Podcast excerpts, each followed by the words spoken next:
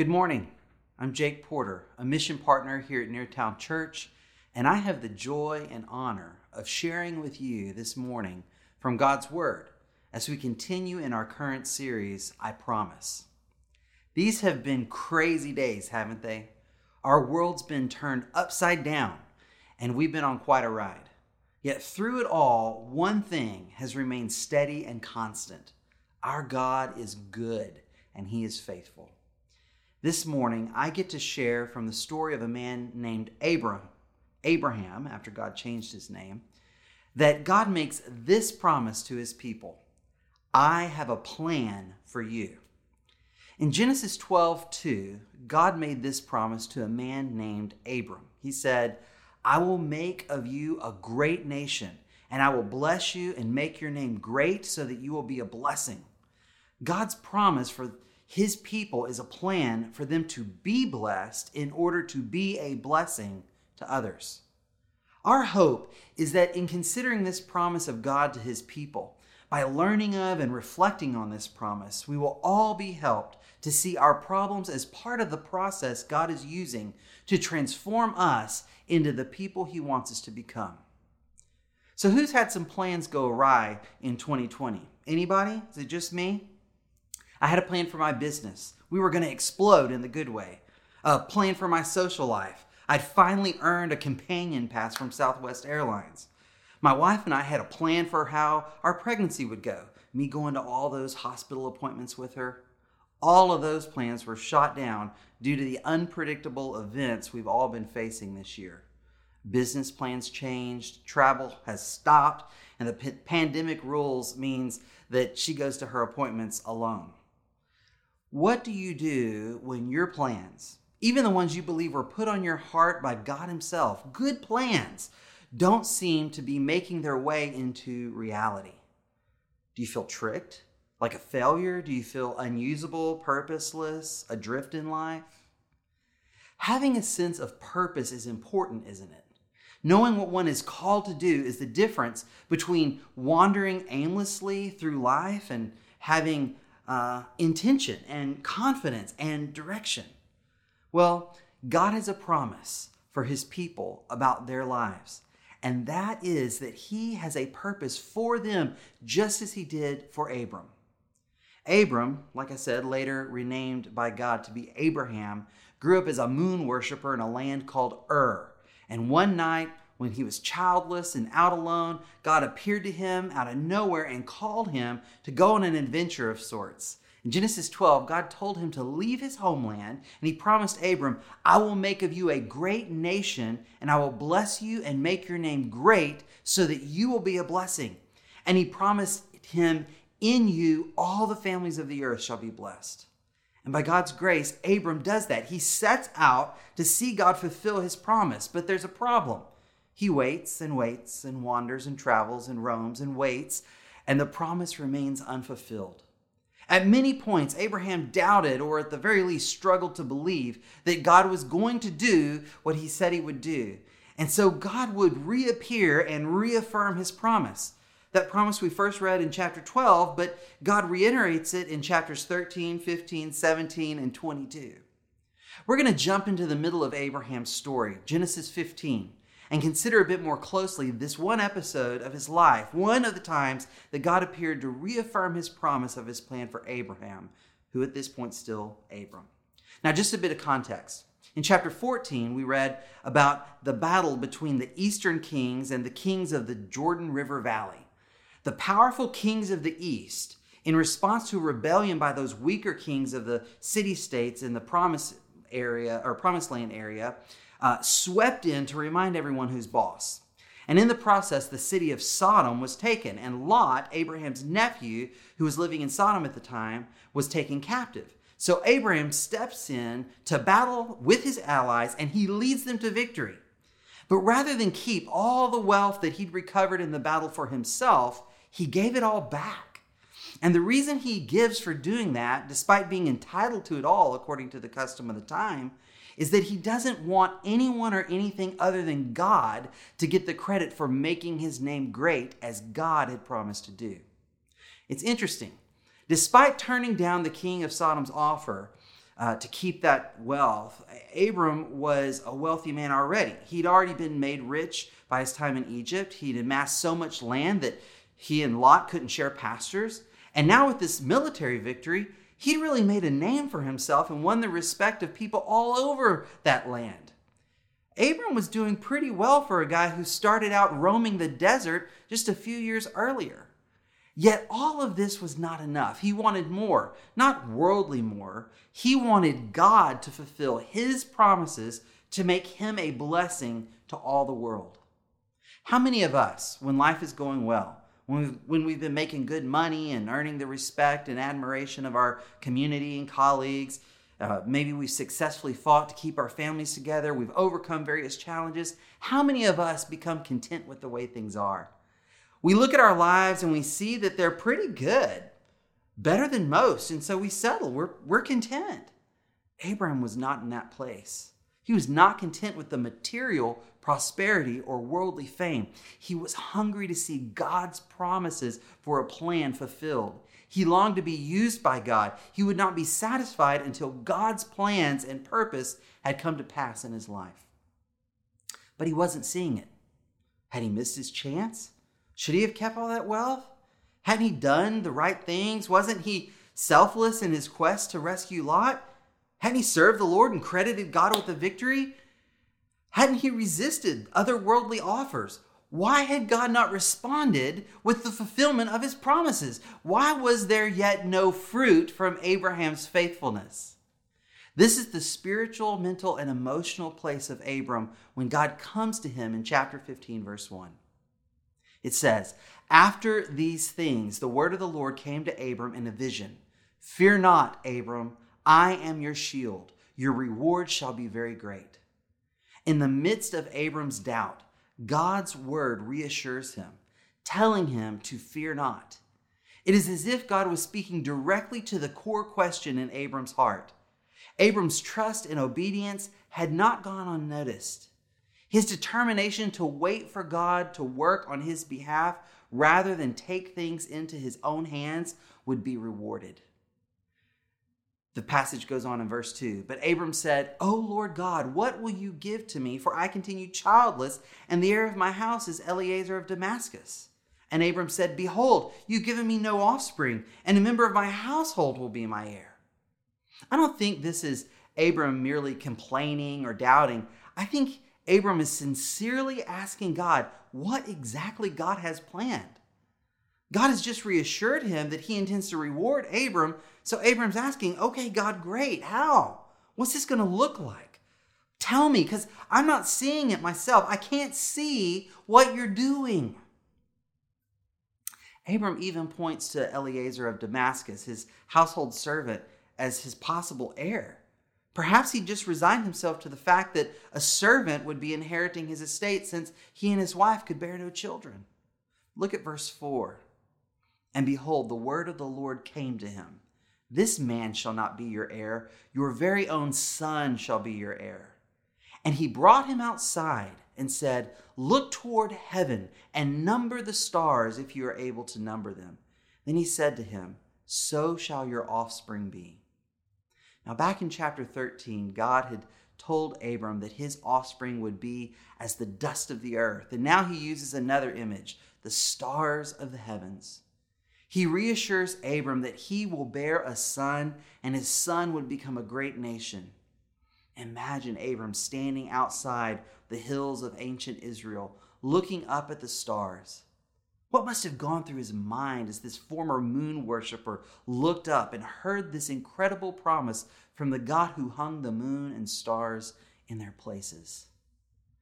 Well, upon this reaffirmation of God's promise, Abram would continue to trust, even though he continued childless and a wanderer. Verse 6 says, And he believed the Lord, and the Lord credited it to him as righteousness. This is one of the most important verses in the Old Testament. It's quoted directly in the New Testament passages three times. One important thing to note is that this was not the first time Abram ever believed God, nor was this necessarily the moment when God credited his faith as righteousness. The author includes this verse at this point in the story to remind us of a very important lesson. Our faith is based on God's word, God's promise. When God spoke to Abram, Abram believed. When God made a promise, Abram trusted. His faith was not based on his own obedience or understanding. His faith was not based on fruitfulness. His faith was not based on having his expectations of how things ought to be fulfilled actually fulfilled. Abram's faith was based on God's word and the promises there. And Abram's trust in God was answered with the crediting of righteousness. Abram was not perfect, yet by faith, Abram is reckoned righteous by God. We'll come back to that later. The next verse, verse 7, picks up on the very next day. It would have been nighttime when Abram uh, saw all those stars with God's prompting. And now he's about to give Abram, God is about to give Abram a task that's, according to verse 12, is going to last until the sun is going down the next day. So it's the next day. And let's continue in verse 7.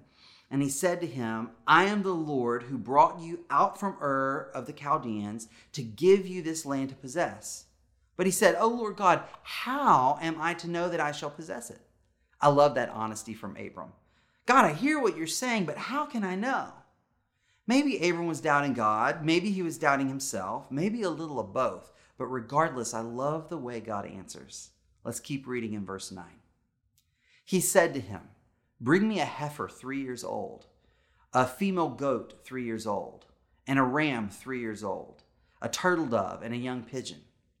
And he brought him all these, cut them in half, and laid each half over against the other. But he did not cut the birds in half. And when the birds of prey came down on the carcasses, Abram drove them away. So God tells Abram to go get all these animals, animals that were typically used for sacrifices. And Abram cuts them all in half, except the birds, because they're too small for this process. And, and he lays each half over against the other, so they were opposite in two row, rows with a path in between. Now, Abram knew exactly where all this was headed, or so he likely thought. Here's what was going on. In that day, covenants were made as sacred agreements. And when more serious covenants uh, came about, a ceremony in which animals were halved and then one or both parties of the covenant would pass through the carcasses would be held. This was so common that in Hebrew they wouldn't say make a covenant, they'd say cut a covenant with each other. You'd cut a covenant with someone, referring to this ceremony that God has Abram preparing. This ritual displayed the seriousness of the oath being taken and the covenant being made. To pass between the pieces was saying, if I break this covenant, may this same thing happen to me. Abraham is there, waiting for God to give further instructions. And all these birds of prey, you know, vultures and buzzards, keep coming down trying to get the carcasses. Abram's having to drive them off to keep them from taking the animals of sacrifice. What a great reminder. Obedience is no guarantee of ease. In fact, like those animal carcasses, it may attract trials and tribulations. Do you ever interpret hardship as failure to be faithful to God? Or do you ever look at challenges as a sign that maybe God has abandoned you? Not true. I can only imagine what was going through Abram's mind. Where are you, God? You have me do all this work, and now what? How long am I going to have to fight off these buzzards? Um, God, did I misunderstand something? Can't you get here and us make this covenant and I'll walk between these animals and we'll get this over with? I'm ready. I trust you. I'm good. Let's go.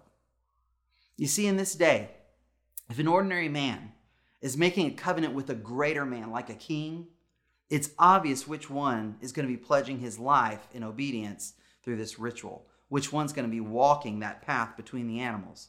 Abram was no doubt waiting to cut this covenant, to walk between these halved carcasses and swear on his life, to remain true to God and to wait on his promises.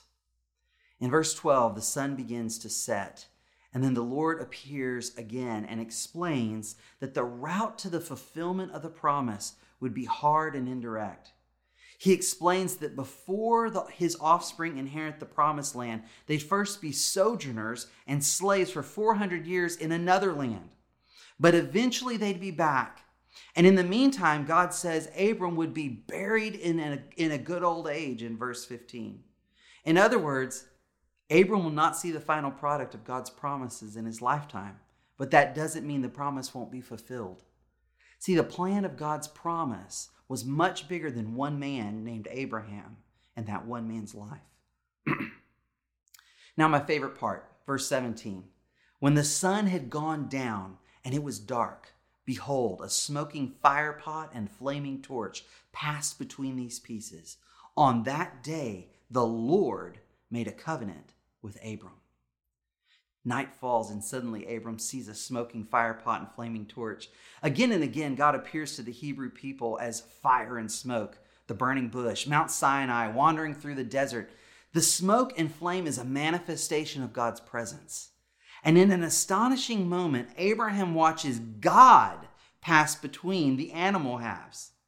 Verse 18 tells us that God made a covenant with Abram that day that he would receive the promised land, that he would be made great and bless the earth. Do you catch what just happened? God, not Abram, God passes through the pieces.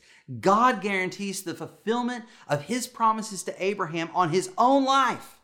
And since God can't die, this is pretty much saying it's going to happen. Listen to how the New Testament writer of Hebrews speaks to this in Hebrews 6 13 through 18. For when God made a promise to Abraham, since he had no one greater by whom to swear, he swore by himself, saying, Surely I will bless you and multiply you. And thus Abraham, having patiently waited, obtained the promise. For people swear by something greater than themselves, and in all their disputes, an oath is final for confirmation. So when God desired to show more convincingly to the heirs of the promise the unchangeable character of his purpose, he guaranteed with an oath, so that by two unchangeable things in which it is impossible for God to lie, we who have fled for refuge might have strong encouragement to hold fast to the hope set before us. I love that phrase, the unchangeable character of his purpose. How can we know that God's promise will come to pass? Because God promised, and God cannot lie, and he cannot die. He has given his word and then sworn by himself that he will bring it all about. We may not see it now, but it will happen. If you're a follower of Jesus, please hear this. God still has a plan for every one of his people. He intends to bless you so that you can be a blessing to others. That's his purpose for you. And we are reminded in this story from Abram's life that even when we don't see how it will all happen, we can trust that God will be faithful to fulfill his word to us. We must resist the temptation to grow content with what we can fulfill on our own. We need to bring ourselves back to our faithful God and to his promises. He blesses us so that we can bless others.